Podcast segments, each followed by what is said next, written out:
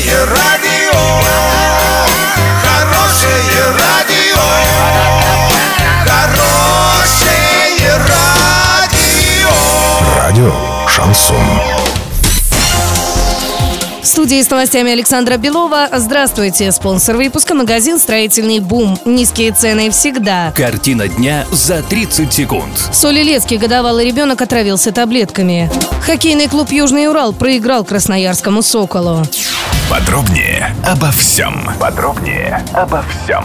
В Оренбургской области сотрудники полиции выясняют обстоятельства отравления годовалого ребенка. Малыш наелся таблеток и попал в больницу. Как выяснили сотрудники полиции, со слов матери пострадавшего ребенка, годовалый малыш остался без присмотра и добрался до таблеток. Ребенок проглотил несколько пилюль. Врачи диагностировали медикаментозное отравление.